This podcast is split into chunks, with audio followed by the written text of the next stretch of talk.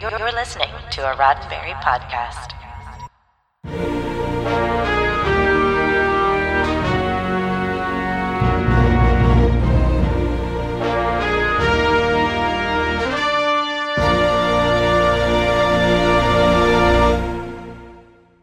Hi, and welcome to Women at Warp, a Roddenberry Star Trek podcast. Join us on our continuing mission to explore intersectional diversity in infinite combinations.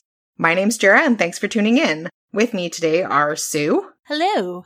And Kennedy. Evening. and before we get into our main topic, we have a little bit of housekeeping to do. Our show is made possible by our patrons on Patreon. If you'd like to join us there and check out some of our patron exclusive rewards, contents, and polls, visit patreon.com slash women at warp. And thanks to all of you who already support us on Patreon. One of the things we have coming up this coming month in October is that existing patrons will get the opportunity to vote on our programming for November. We have three episodes set to be released in November. So if you're a patron, uh, make sure to check out our patron page for those polls. And if you're not already a patron, it's not too late to sign up and have a say in our programming topics.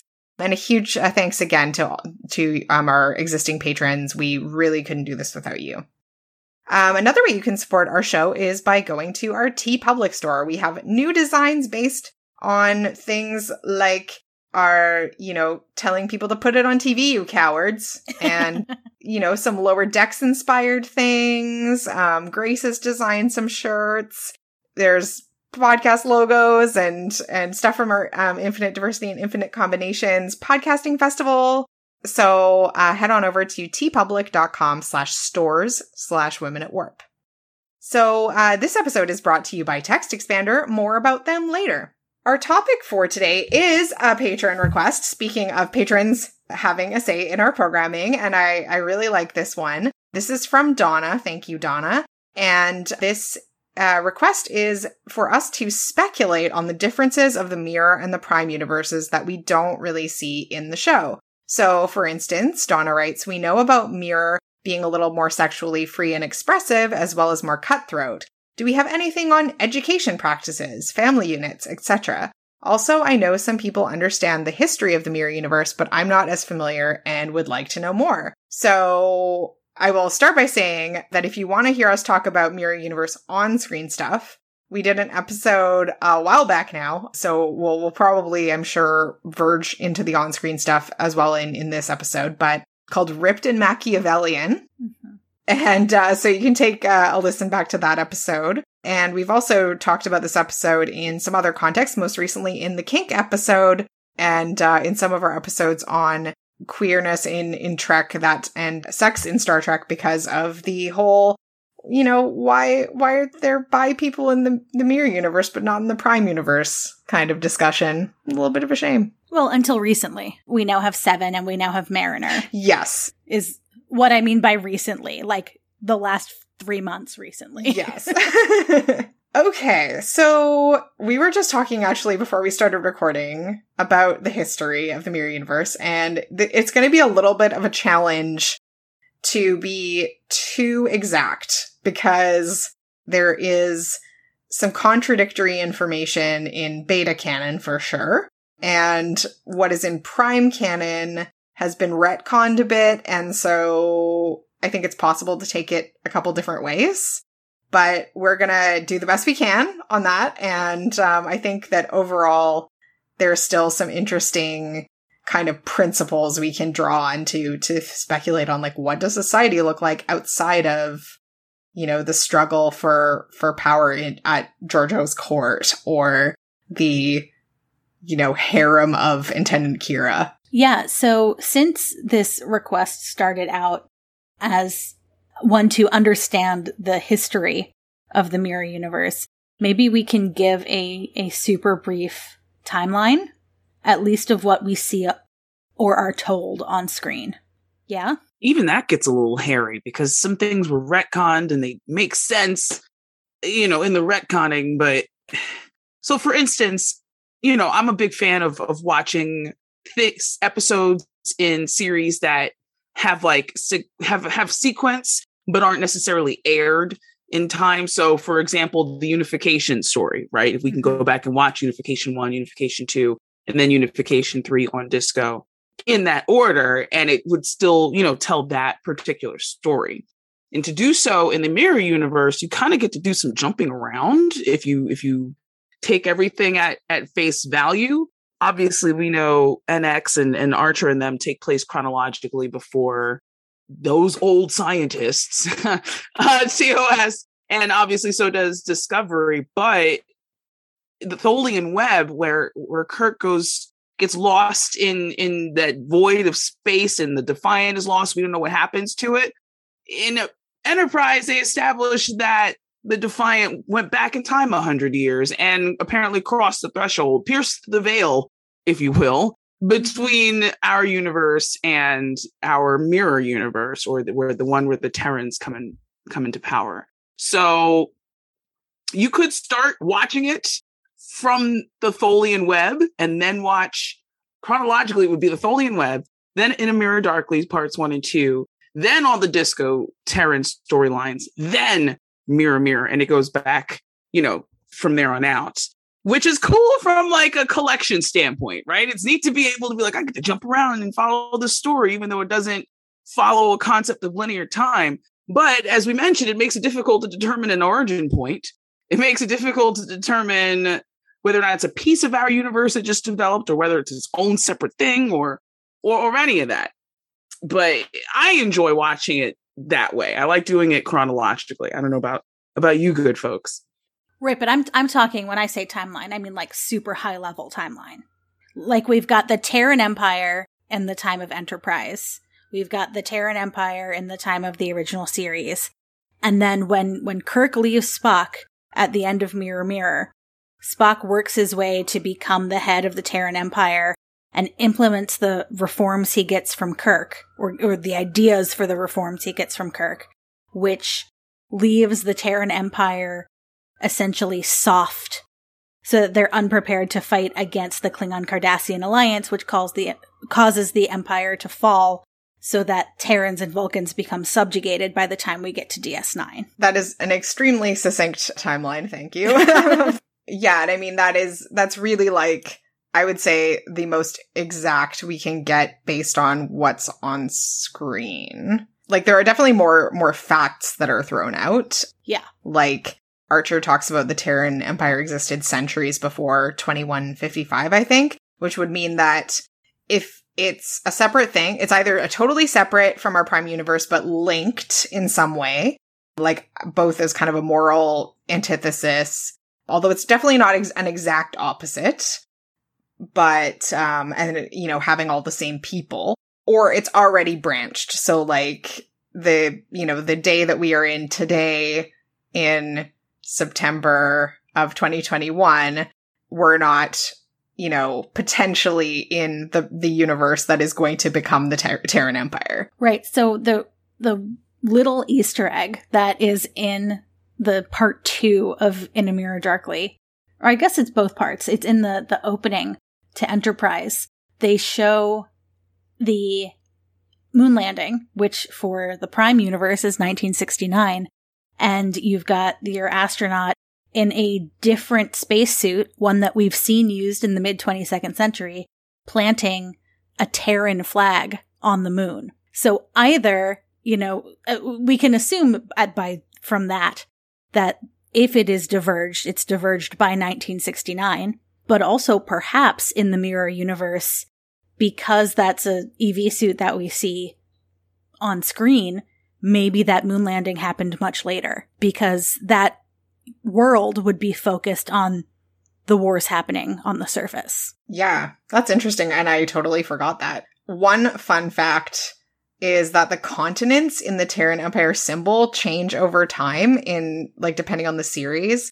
Um, so the symbol in Enterprise shows all of Earth's continents, but later shows only the continents of the Western Hemisphere, which I feel like is astute for a fascist regime. Mm. Although, I mean, I guess technically it should just be like North America and Europe. But then the disco version literally mirrors the continents and also has an inverted delta behind the globe. So it's I don't know if like we're if on on Disco Earth or like the mirror Earth in the Disco verse, the continents are literally mirrored.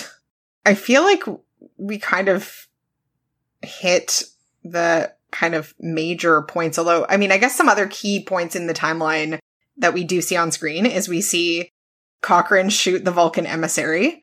That's obviously like a, a clear point that influenced the development of that universe compared to our own and how we ended up having, you know, Terrans in charge and Vulcans being subjugated, which we see in Enterprise. And then we have the whole like resistance that we see in Deep Space Nine with the Terran resistance trying to take back Terok Nor from the Alliance. Well, that resistance. I thought you meant the resistance that was formed in the Discovery era against the Oh, Terrans. right. That Yes. one too. Mm-hmm. Yeah, because that was that was when the Vulcans, Klingons, and the Andorians and the Tellarites all were like, "Screw this! These human animals are mean." The Vulcans, though, are part of the Terran Empire. Yeah, but they're subjugated. Okay. Yeah, so so Sarek is sort of like a defector right. situation.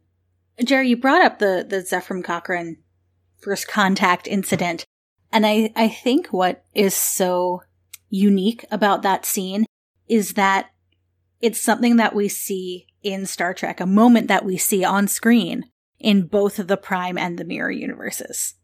Hmm Whether these universes diverge or are just closely parallel with so many similarities, that shows us how one action can lead to a bigger divergence, Yeah. right? Because we've got, there's, I mean, there are multiple ways that first contact could have gone, but there are two main ways, which are well and not so great. and, and Star Trek shows us the the incidents and what happens from either one of those two main options. One thing I think is important to keep in mind is, uh, oh, geez, I don't know the name of the theory per se, but there's a theory regarding parallel universes where the same parts essentially can exist in different situations hmm but it is in fact the same parts. And there's a there's the theory that you know all of our decisions can splinter off a million different universes in infinite different directions because of you know the causality and stuff so is this separate universe of ours or was it the in was it first contact that started the Terrans? my theory is that it was its own thing right and it's Mhm. just involving parts that are comparable, if not the very same, biologically speaking, to parts in, in this universe as we know it. It's just inclined to do things in an in an opposite way. I, I think what supports that theory is what we have learned in Discovery about the mirror universe, because we find out about the the light sensitivity and we find out about like the the differences at the quantum level, which is why Right. Georgiou has such issues in the future, right? Spoilers. Um, because with they, Carl tells us, right, that those, that the, these two universes are similar, but they're moving farther apart from each other as time progresses. Yeah. It's almost like a, a binary star system loses cohesion. Right. And instead of their the stars having a mutual gravitational pull to keep them orbiting each other and all of their satellites orbiting them as a unit as opposed to individually it's like that that gravimetric pull being severed and one of those stars spitting off into oblivion and taking its satellites with it i mean i'll ima- imagine in that department things would kind of fall apart cosmically but we see that as far as how georgiou starts to adjust to being not only removed from her own universe but thrown so far into time as well. As as much as I, I mean, you all know me. As much as I have a disdain for Emperor Georgiou, them explaining her quantum troubles in that way was really deeply satisfying for me in that astrophysics, quantum physics nerd part of my soul. Can I tell you how much I love that you used a science metaphor to explain a storytelling situation? What do you mean? I mean, it's it, it tracks. it's just usually the other way around. oh, I mean, it, if one, because I mean, the theory of parallel universes is just that, right? There's no proof or or anything. All all quantum scientists can can agree upon is that you know it uh, it exists and doesn't until we can prove it, kind of thing. Mm. So until we know for sure that there is, in fact, not just one parallel universe, but probably several that that have components of ourselves and and images of ourselves and reflections of ourselves and across all these platforms that you know some of them might be a polar opposite some of them might be you know slightly different some of them might be precisely the same we're just green you know? Not to go out of universe but dc had a great animated movie uh, adaptation of crisis on infinite earths.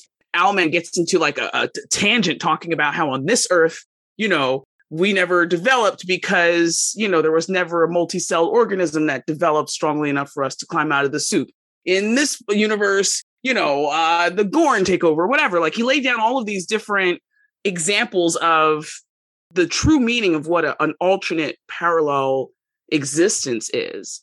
So for Georgiou to bring it back to have not only existed in a different universe, right, a different frame of relativity, for her to have not only pierced the veil of space, but also to pierce the veil of time as well. I, am just really glad that she started to degrade on a quantum level and not something corny like, I don't know, her getting like some other like surface level physical ailment to course to to relay that. Like turning into like Troi and Man of the People with the skunk hair and rapid aging thing. Yeah, you know what I mean? If if she had suddenly gotten I mean, the whole Terra Firma thing was her like growing, and her heart grew 10 sizes that day. Um, so mm-hmm. we do see that she has character development, right? And that Terrans mm-hmm. are capable of not being complete jerkwads their entire lives. But to see it happen to the point where she looked like she was actually glitching is like, hell yeah, let's go. That tells me that whoever did that has done their homework when it comes to quantum existences. Yeah, that's super interesting. Go back in my nerd bag now. no, I love it. I did just want to say that that you know, so we do have gaps because there was no on-screen mirror universe stuff for TNG or for Voyager. And we apparently Michael Piller and Rick Berman did like there was some discussion about doing a mirror universe TNG episode, but they were just afraid of like messing it up and not getting they didn't get like what is the angle on TNG in the mirror universe. So if we want to find out what happened in TNG or Voyager, like the only thing we have to go on is our own imaginations or beta canon. But even in beta canon, there's like a couple of dramatically different takes on the on TNG. One which is awesome is Diane Duane's Dark Mirror, um, but it was written pre DS9, so it assumes like the Terran universe is roughly still going pretty strong, but like maybe slightly reformed. But then there's the IDW comics, which are newer. They both have totally kind of different takes on where the universe is at and even what the characters are doing. Notably, my I really like in Dark Mirror, Troi is like the the head of security and she's the one doing all the like torturing and interrogating but like being super manipulative about it because of her empathic abilities Nope. Um, versus in, nope. in the comics where she's the like the captain's woman, and I'm just like, nope, nope, nope. About I don't like any parts of that. I don't want no parts of a sadistic, torturous Betazoid. No, thank you. Especially if she's half Terran. Nope. Return to sender. I've never fully understood that take with Troi because like they're they're saying she can be uh, like the this extra great inquisitor because she is an empath when there are actual betazoids around perhaps? Yeah. mm well whatever. maybe maybe there's no psychology practices on Betazed right? There's also a dolphin ensign so we're yeah, yeah but we love this book. there are also two more books. I think it's two called dark passions which oh yes. are written after the DS9 episodes and are super queer, super queer, but like queer coded. Yeah, or maybe not 100 only coded. Not I don't. I think it's not only coded, but it's mostly coded. Anyway, it's it's been quite a while since I read them. They're about two feet from me though. Nice. But in those books, we learn that the Bajorans and Trill had separate empires until Earth conquered them. Mhm. Oh, gosh, we are such jerks. Like, Essentially, the point is that every time we head into the mirror universe in the TNG era, there is a different story around it. There's a different timeline happening. it always assumed that yesterday's Enterprise was kind of akin to, like, I, I, I mean, I know it didn't officially take place in the mirror universe, but I was always like, this is definitely, this is this is playing with time and space, and I, I kind of like it. But I can never really like sink my teeth into it because Tasha. Mm-hmm. and I get so sad. if there's one, there's many, right? Mm-hmm. If if there are many different parallel universes close to ours, there are also many different parallel universes close to the mirror universe, Right. right? So maybe each time that we follow the the TNG crew into the mirror universe, it's really a mirror universe. Right. and they're Mhm. all real. Just like yesterday's yesterday's Enterprise. Maybe that's another mirror universe. We don't know. Right. It makes sense. It's been a minute since I've seen yesterday's Enterprise, so I, I I'm going to probably go out, pop that in after this because now I'm cu- curious. But if we're talking about like the the structures outside of what we see on screen, th- that's a lot of speculation for us to do. Yeah. right? Yeah. Because this was in in the 1960s. This was never devised as anything to last more than one episode to teach us a moral story about how fascism is bad. Little did we know, some people are into that stuff. Well, one of the things that I wanted to talk about a bit was um, like family and social structure.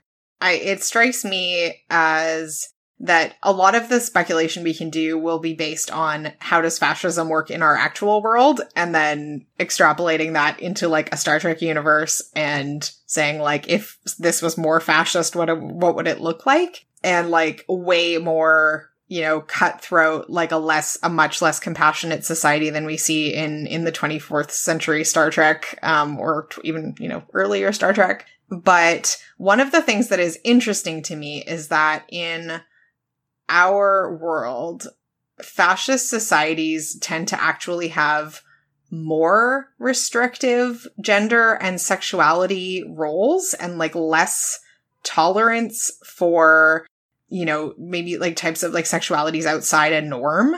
Because a, a lot, like often what goes with fascism is like racial purity and like family structure purity.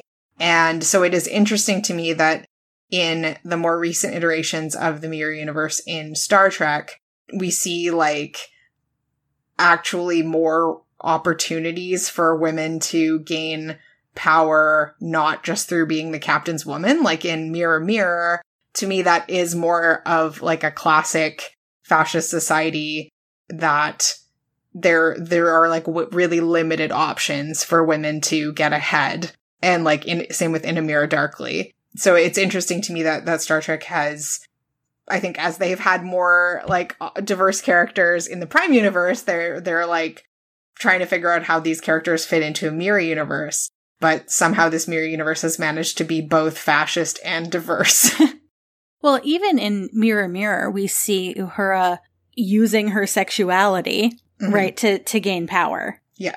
Which is, as you mentioned, would be based on what we see in our world, atypical, let's say, for a fascist regi- regime, because there likely wouldn't have been women around at all. True, but we're also framing fascism from a very heteronormative Christian centered perspective, right? Like when Jarrah was talking about racial purity and family structures and stuff, that's all coming through the lens of somebody who presumes that, you know, the only way to be is a, you know, European cishet person, um, preferably male. And in in this universe, in our in in prime Earth, and even that seems a bit big headed, isn't it? Who do we have? We know we're prime in on this planet, right? That's what we are accustomed to thinking of as fascism. in the best universe but who's to say? I think in the Terran universe specifically, the fascism correlates to anything that isn't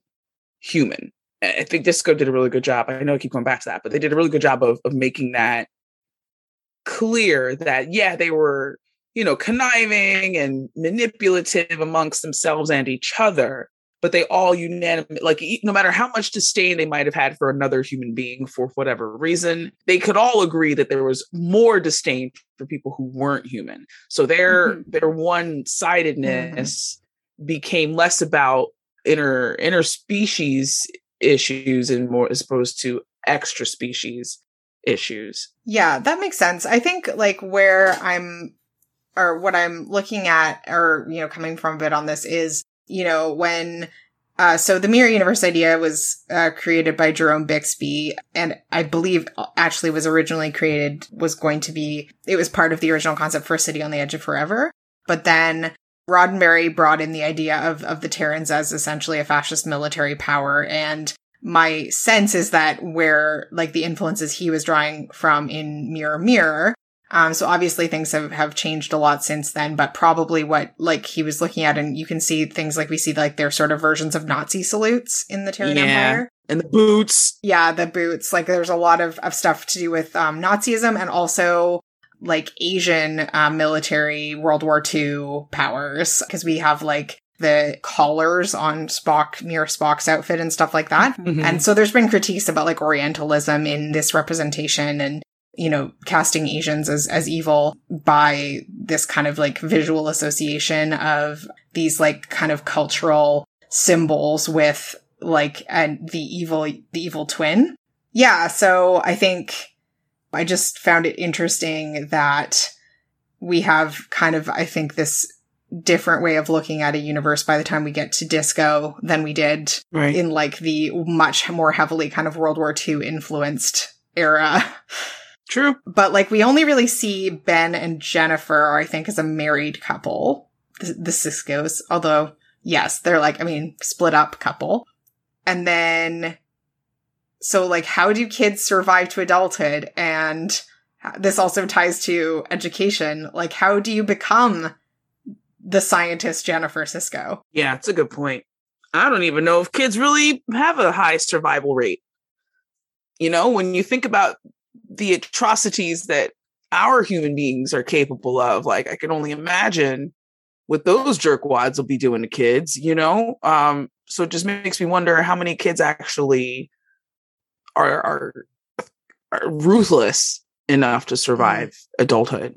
I was always under the impression that if a, a kid showed a special aptitude, like somebody in the military or the government would be given notice, and then maybe that kid would be pulled out and given special attention. You know, s- sort of. That's what I assumed for for Jennifer Sisko. That's what I assumed actually, the, I'm, I'm thinking about it now. I'm thinking about parallels with the Emerald Chain, right? Because that's what I yeah. assume about Aurelio in the Emerald mm-hmm. Chain. So that, you know, maybe every kid goes to military school with the assumption that they will join this regime. And anybody who, who has an aptitude for, for science or medicine or weaponry or whatever is, is sent to, to special training. Yeah, that's interesting. The other way that it could work is that you survive as a child by being useful. So mm-hmm. if you are so like you know we know that there's this is a strat a very stratified society so if your family is rich enough that they want some kids to carry on their legacy we know like there is you know passing people want to pass down their like family names and have their people succeed them in their positions and um, we see that in the way that the empire works although usually people just end up getting stabbed before their their uh, successors can take over. Right. But so that would be one way is like if your family has enough resources to devote to your education and training in on the understanding that you will protect them as they age and potentially take over for them carry on their legacy. And you know perhaps kids that don't have that kind of usefulness to, well, like aren't, you know, belonging to like wealthier, more powerful families are able to either like, you know, kind of just make it through like laboring and maybe getting noticed and getting given some special attention. But I, I think what you're saying makes a lot of sense, Sue. I just don't know, like, who would, who pays for school in a society that doesn't, like, how does, I'm just, how does the economics of this work if the society is, Yeah. I mean, I guess, yeah, it is like, it is just, it would just be military school. Thinking about it more now, right? There's certainly, I, I think if I try and expand that idea out, there's certainly a, an element of privilege that's going to come into it. I was gonna say because I don't see all those kids. I just see a whole lot of orphans and stuff. It's the kids, I think, who are like on Earth, presumably with Mhm. the people living on Earth being the the rich or the important or the the highly statused people in this society in the Terran Empire, right? That those are the kids who would end up going to this military school.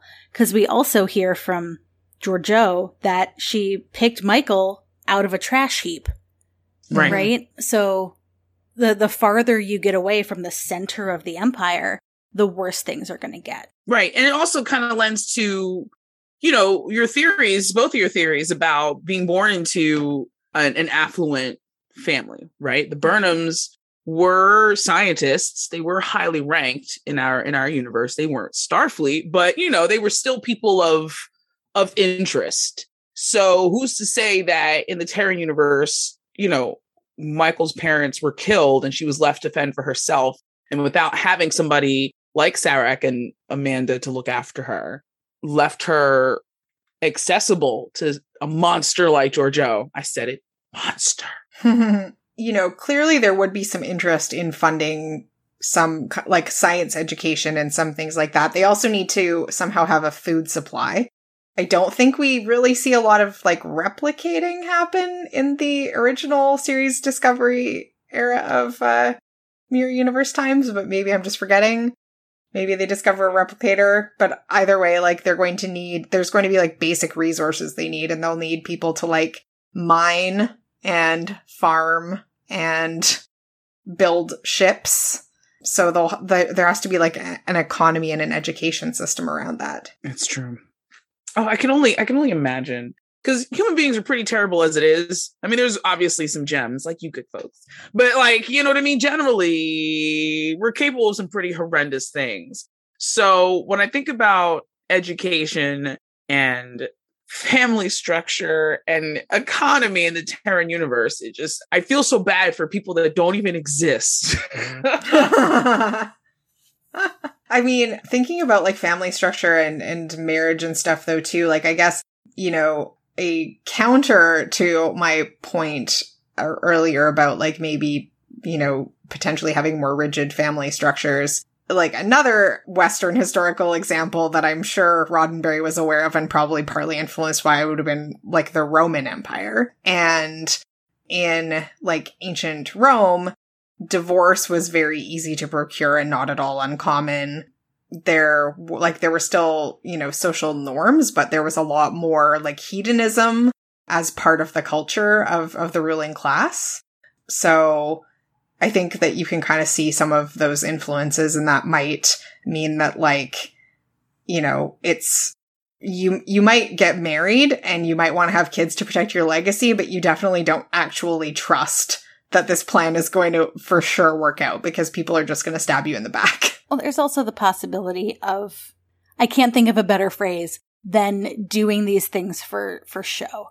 Like marrying Oh, yeah. who you're supposed Pageant. to marry, having the kids. Yes, pageantry. But then Mm-hmm. then going and and having whatever relationships you want on the side and it's just Mhm. what's done. You know? Yeah. One of my favorite things in beta canon is, and I haven't actually read the, the, it's like part of the, the, the Mirror Universe number one novel, is the Age of the Empress story, which I found out Hoshi marries, Mirror Hoshi marries Mirror Shran.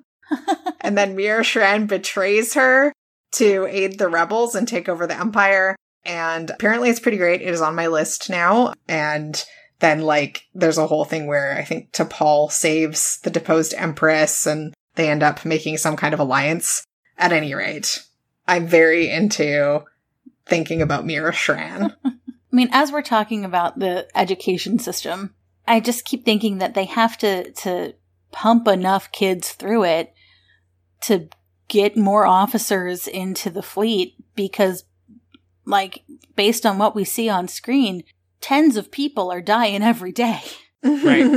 that that wouldn't other are being murdered every day, I should say, that wouldn't otherwise be dying. I wonder if some of the lower wage, if there even is a wage, like you know, the the harder labor jobs are regulated to people who aren't Terran, right? Maybe that's Mhm. for the Tellarites and for the Denobulans to deal with. Yeah, I was wondering as we're we're going through and talking about empires and economies and who's doing this labor, is the Terran Empire enslaving people? Yes, oh yeah. and eating some of their slaves apparently. Yeah, I mean they certainly are, but in in Georgiou's time, we see it on screen. Well, we also see in the like, and so it's not the Terran Empire, but in the Klingon Cardassian alliance, we see they have like basically the Terok Nor system where they have people laboring for them the same way the Cardassians had the Bajorans labor Mhm. for them. Yeah. But I think there also does have to be a pay system though. I think there are p- some people that are getting paid because I, I don't get the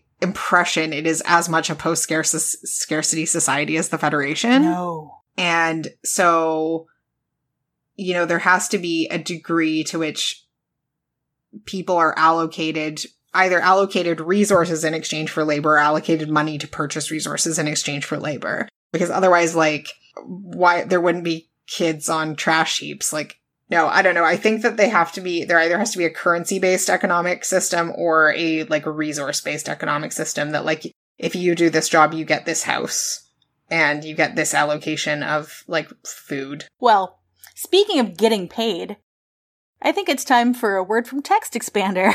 Oh, good call. All right. You've heard us say it before. We want you to get it right every time with TextExpander. Text Expander makes it easy to give your team the right words for every situation. Whether you need to keep your team happy or delight customers with effective answers, you can rest easy knowing your team has it covered. Now with improved web app security to keep your content protected. With Text Expander, you can keep your team consistent, accurate, and current. Share your text and images with the whole staff to keep on track so everyone shares the same message and gives the same answers to customer questions. Use TextExpander's powerful shortcuts and abbreviations to streamline and speed up everything you type.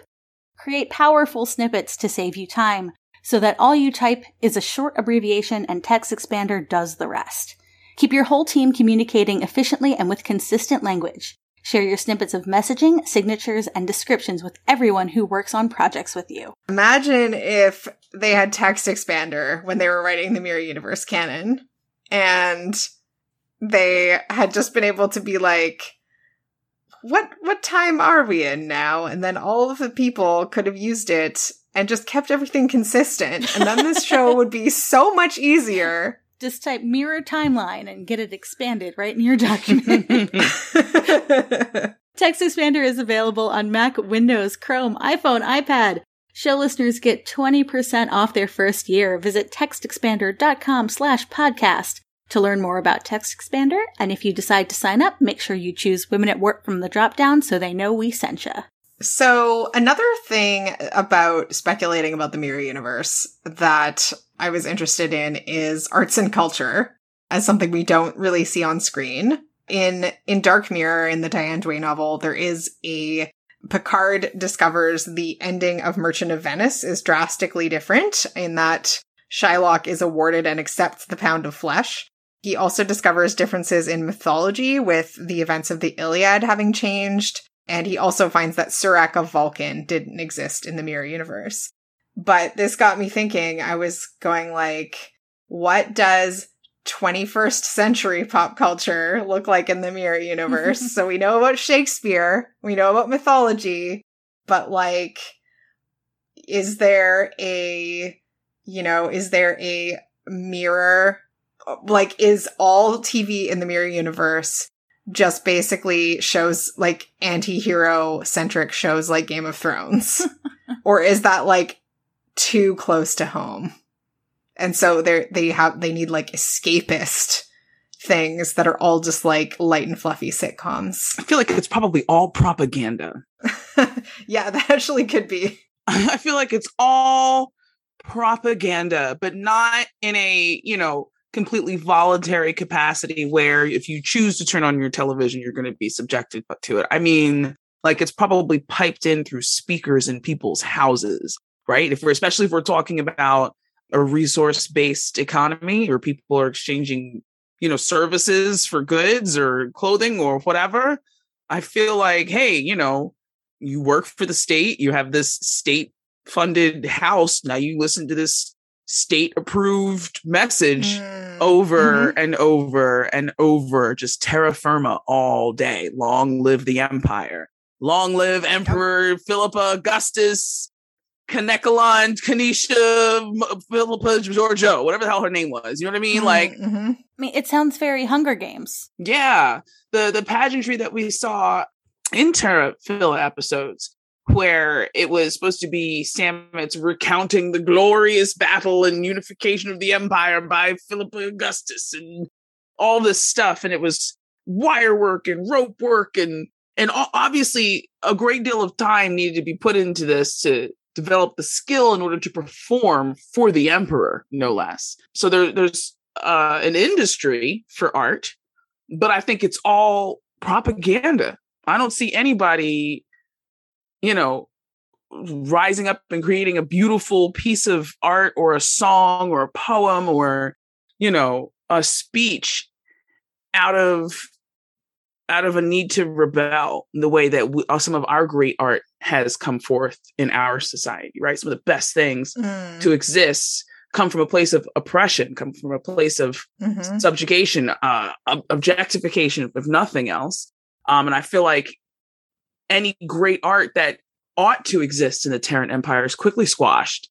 Mm-hmm. Mm. Yeah, it's all just like state commissioned operas and dances yeah. and plays about the history of the ruling family. Yeah. Interesting. History goes to the victors, and I doubt that anyone in the Terran Empire is going to allow any type of room for dissent, even if it's artistic and creative. Mm. Well, that can be some of the most dangerous. Right. I do just wonder though if there is you know, so there was obviously Mirror Shakespeare that was writing interesting plays about vindictiveness that were, I guess, comedies. but so then I'm like, okay, but is there a mirror Ryan Reynolds? there isn't. There isn't a. The way I'll, I'll answer that definitively. No, there was not a mirror Ryan Reynolds because Mirror Kennedy has killed him. I have done the Empire a service and prevented Van Wilder from being a thing. You're welcome. uh, also, like, on the other hand, being in the mirror universe, you wouldn't be have to deal with like the disappointment that we have in our universe about figuring out that like half of your favorite celebrities are secretly awful people. There's no secret about it. It's probably the opposite. right? Like someone finds out a celebrity did something did something altruistic and everyone's scandalized. They're dragged out in the street and stoned within an inch of their lives. Did you just feed that stray animal? No, oh, no, absolutely not. Unacceptable. I mean, we're assuming that people in in Mirror 2021 have leisure time to watch entertainment, and I'm talking average people, mm-hmm. right? I think they, yeah, I think that they they have to have some because I, I mean, uh, that said, I mean, they could just all be dying super young, or or working, or yeah, like barely resting when they're not working. I think what we see, at at least in media of these kinds of societies, is that entertainment and leisure is for the upper crust, the rich, yeah, for the privilege, yeah, for sure, for the the high status. Yeah, or like, you know, there might be, if we're talking about like a propaganda system, you might have like, you know, you'll have a, a cheap mass display de- or like mass delivery system like radio or, mm-hmm. you know, broadcast TV, but it wouldn't be like you wouldn't have the selection of shows, even if they put in better production values to, you know, get people to buy the propaganda more. It wouldn't be like, stream whatever you feel like on Netflix. Like just sit and sit and zone out while you watch The Real Housewives of the Terran Empire. Right. I'm thinking back to like 1984 and the Hunger Games. Like I think Mhm. even in the the film adaptation, I don't remember if it's in the novels that you know the they talk about the people in District 13 working all the time and nobody has time to to watch television or whatever they call the equivalent of it, but they're required to watch the Hunger Games Mhm. because it is propaganda. Right. Mhm. There's probably three channels in the Terran universe. There's the news, there's children's quote unquote programming, more like indoctrination. And then there's the quote unquote fluff, which is like, hey, look at what your labor has provided for the emperor. Look out, rich the lifestyles of the rich and terrible, you know, where you get to see all the cool things that your, you know, involuntary labor has produced for the state, but you don't have access to it kind of thing. Like, and they spin it so in like some Mhm. weird Scientology way that look, by your hard labor, you can contribute to the expansion of the empire and how opulent it is, and people want to be, you know what I mean? Like, oh god, just and I, I think I, I don't know where I'm getting this idea. Maybe just from other media, but in the same way that there there might be, you know, an exceptional person academically gets pulled out and gets special privileges. Maybe exceptional people artistically Mhm. Mhm. have get the same sort of thing and maybe get a little extra leeway. And I mean, at least in my Shakespeare classes, I remember being told that, you know, some of these histories were commissioned and some of the jokes at the expense of the royal family went over the royal family's heads because they were blue collar jokes, essentially you Mhm. know, is that present or in such an extreme case as the Terran universe, would they not even attempt it? Yeah, like I think, you know, there might be a kid on a garbage pile somewhere in the Terran Empire that, you know, ha- is part of a, you know, s- gr- community that like someone has a guitar and this kid is like going around to door, like the wealthy people's doors and trying to like survive by begging and like busking mm-hmm. and gets recognized and elevated. Or you could also have like kids that are have some like musical talent who are who are like kids from a wealthier family and are given that education by the virtue of of being part of that wealthier family and then able to succeed in that way. Mhm. But certainly we have seen in in other societies that have, you know, rolled out a lot of like propaganda related art that there have been, you know, music schools and, and people are like encouraged to go to these like operas and dance performances and things like that. But it's like, cause, cause there is a degree of, in order to keep a population subjugated, there ha, they, there still has to be some kind of idea that keeps them motivated to, to like get up and go to the mine the next day Mhm. or get up and serve in the army the next day. And we see in the Tem- Terran Empire, there's definitely the idea that one day you're going to be in the right place at the right time and you can seize power. But for the people that are like way farther from the center of power, what is the idea there that is, is keeping people from just like, you know, being utter, utterly defeated? What I really want to know is like, does promotion by murder work everywhere? Yeah. Probably. Is that just on a starship? Probably. I do think that probably in some other fields and stuff and that it wouldn't be able to happen that fast because like you need to build up your alliances over time. And if you're just you murder someone, then you're just going to get murdered right away unless you've like managed to make some trades and bargains with people to keep you safe for a little while. Yeah, it's probably much quicker on a starship because starships function on structure. So you don't really have time to call in favors if you're, you know, hundreds of kilometers away from where you need to be flying at star speed, light speed, faster than light speed. You know, you don't have time to phone it in, call in a favor. Hey, Unc, is okay if I, you know, murk this dude you owe money to? Cause he's acting up on my ship. You know what I mean? Probably have to shank him first and apologize later. We also know that they have fashion design in the Mirror Universe as a form of art.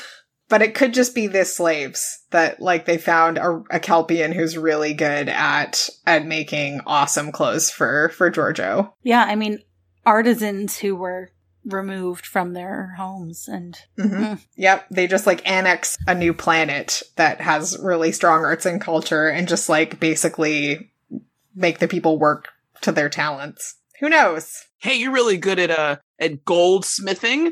Create an entire fleet's worth of chest plate armor, but make them all different, but also uniform. Make me a badass crown. do we know Right. anything about the Ferengi beyond the like individual Ferengi we know like f- the Ferenginar as a culture in the mirror universe Maybe it's run by women and they know how to mind their own business. That's why we don't hear from them. I don't think so. I think we only because like we see you know Zek and stuff go over. I don't remember if there's dialogue about like oh the Ferengis in our universe are X or Y. Mhm. It's just because we, we keep talking about the economics of this and pay and housing. And it seems like that sort of thing or managing that sort of thing even would be right up the alley of the Ferengi that we are familiar with. But what, what turns happened in the mirror universe on Ferenginar?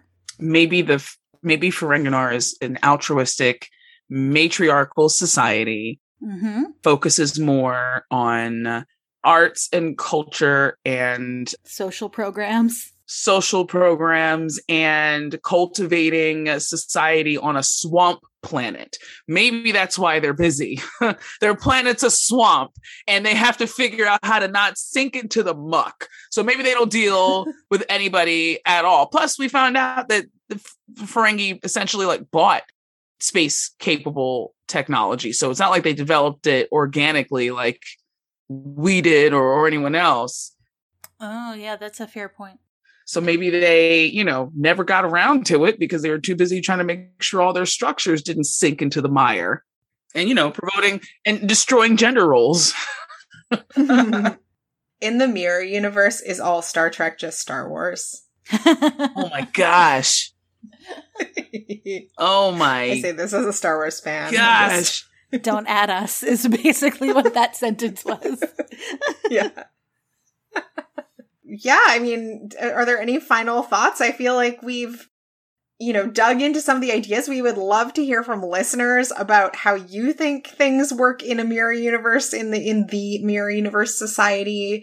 You know, are there technologies that, that they need that we don't see on screen? Like we see the agonizer booth and the multidimensional transporter and the Tantalus field. What other kinds of, of technology might they need to preserve this structure? How does the culture work? What, you know, do they have time for entertainment? How, how do families work? You know, let, let us know what your thoughts are. Are there any uh, final thoughts on from us on Mirror Universe times? Um, yeah, I don't understand people's fascination with it. If this is supposed to be an example, if I mean, I get it, right? From a time and space kind of deal. Like obviously I got into it earlier, but as far as people, you know, wanting to see it so much, like the mirror universe is not a good thing. Those are not good people. It's not something to aspire to. It's not something to try and emulate in any way. It's literally meant to be an example of, hey, this is how things could end up if we don't get our act together. Um, so I don't understand why people are like, yes, I love the mirror universe because it all it does is is frighten me. Like humanity frightens me enough as it is. Don't understand why they got to be worse. The only thing I can really get behind in terms of the mirror universe is the costuming, right? Like, come on, let's go. But also, Terran Archer is on my list of of fictional problematic boyfriends because he's so fine and all i want to do is make excuses for him and that's not good that's just it's just all the way toxic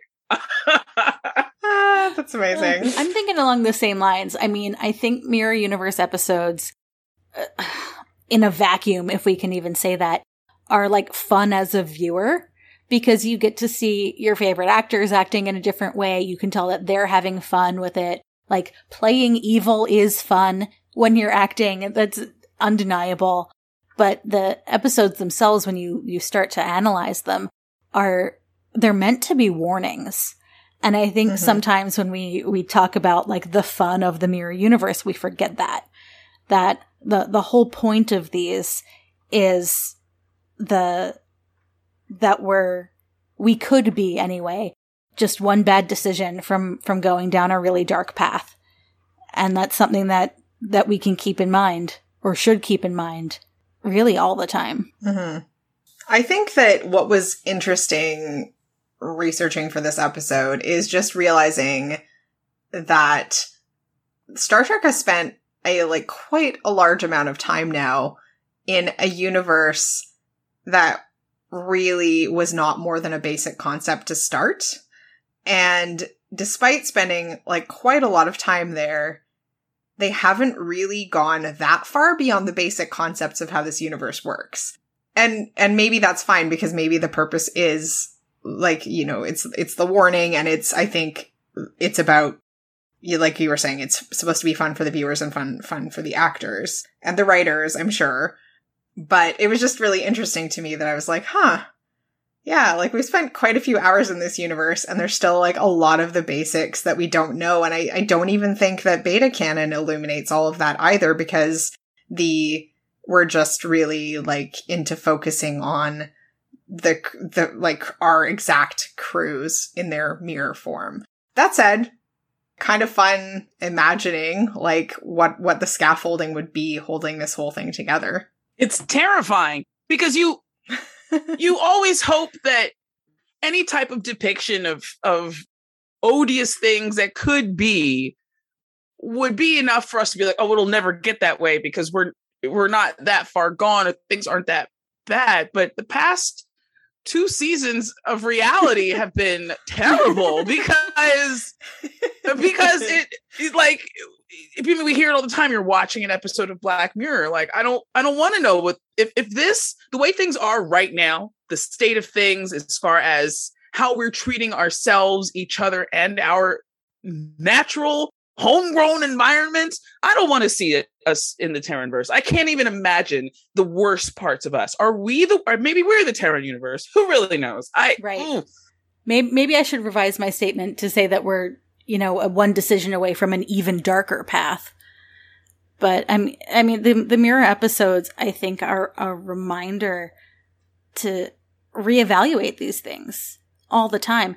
And I, for, for whatever flack people gave Discovery for spending so much time in the mirror universe, I think it was, in my opinion, the, one of the best explorations of it so far because we really got to see our Discovery crew, especially Tilly in particular, like sort of evaluating how they could be the person in the mirror universe. Like what, what parts of that person and what parts of our prime universe person are the same that are in both of them. Mm-hmm.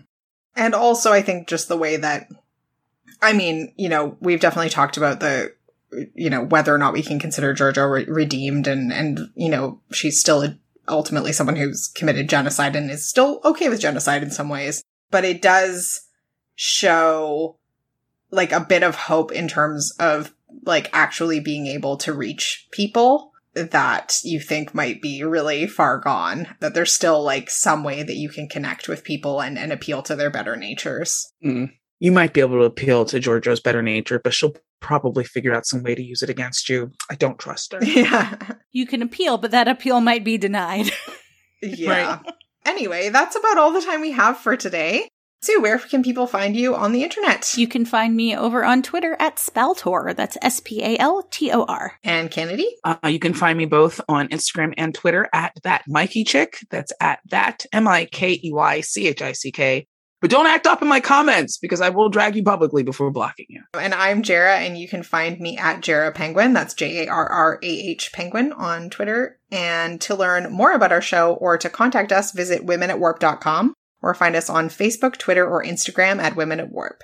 You can also email us at crew at womenatwarp.com. And for more Roddenberry podcasts, visit podcast.roddenberry.com. Thanks so much for listening.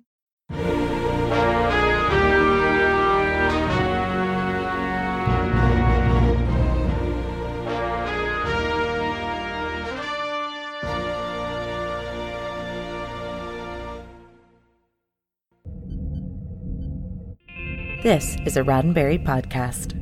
For more great podcasts, visit podcast.roddenberry.com.